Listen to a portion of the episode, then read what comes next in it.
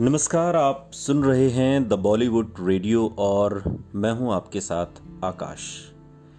ये किस्सा राजेश खन्ना की शादी का है और पिछली दोनों कहानियों का या यूँ कहें कि दोनों जो किस्से आपने सुने, उसका ये आखिरी सिरा है। 27 मार्च साल 1973 राजेश खन्ना और डिम्पल कपाड़िया की शादी का दिन। सुपरस्टार की बारात फिल्मी सितारों से सजी थी। कई जानी मानी हस्तियाँ उस बारात में शामिल हुई थी।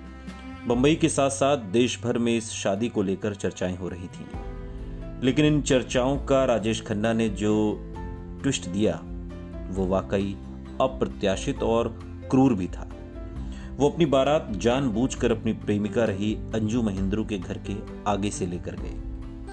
ऐसा लग रहा था जैसे जैसे जैसे उनकी फ़िल्में फ्लॉप हुई थीं, अपनी अपराजय छवि को कायम रखने की उनकी भूख भी और ज़्यादा बढ़ गई थी। अपने जहन में शायद उसी इमेज को बरकरार रखने के लिए उन्होंने अपनी ही एक दीवानी फ़ैन से शादी कर ली थी। फ़ैन, जो उनकी स्क्रीन इमेज से बेहद प्यार करती थी। जिस तरह की जल्दबाजी और गोपनीयता उन्होंने अपनी सगाई और शादी में दिखाई, उससे ये बात ज़ाहिर होती है कि यह मामला सिर्फ़ रिबाउंड पर जोड़े रिश्ते का नहीं था, बल्कि यह फैसला उनके अंदर के गुस्से को भी ज़ाहिर कर रहा था।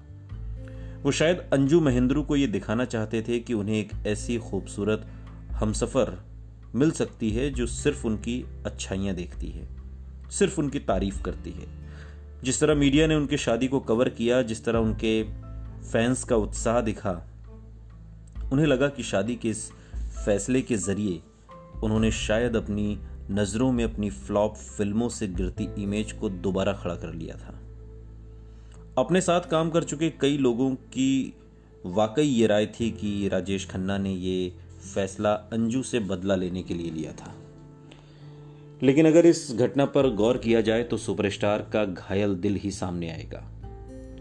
फ़िल्म आपकी कसम के अपने किरदार की तरह ही अपने रिश्तों की तरह पूरी तरह अपने काबू में रखने की उनकी आदत ने उन्हें रिश्तों को झकझोर कर रख दिया।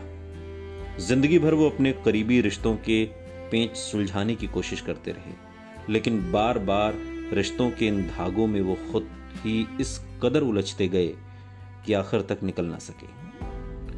उस दिन शादी में राज कपूर भी अपनी बॉबी को आशीर्वाद देने आई जिसने फ़िल्म पूरी किए बिना शादी करने का बड़ा फैसला ले लिया था।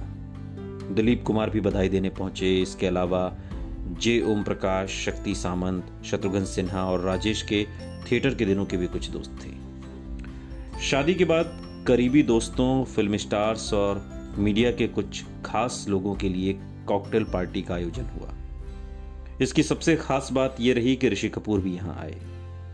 वरिष्ठ फ़िल्म पत्रकार मोहन बाबा वहाँ मौजूद थे और उस शाम का ज़िक्र करते हुए उन्होंने बाद में लिखा, शादी के दिन जब पूरी दुनिया जैसे पागल हो गई थी उस दिन कॉकटेल पार्टी में एक पल के लिए ऋषि कपूर डिम्पल और मेरी मुलाकात हुई।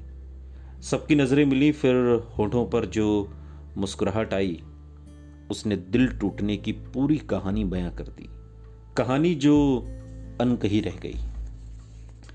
ये फैसला इतनी जल्दबाजी में हुआ था कि डिम्पल का परिवार भी पूरी तरह उनकी शादी के लिए तैयार नहीं था।